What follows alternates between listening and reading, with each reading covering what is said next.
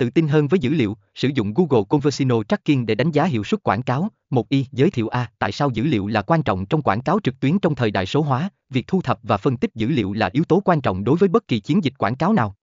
Dữ liệu giúp bạn hiểu rõ hơn về cách mà chiến dịch của bạn hoạt động, từ đó tối ưu hóa và cải thiện hiệu suất.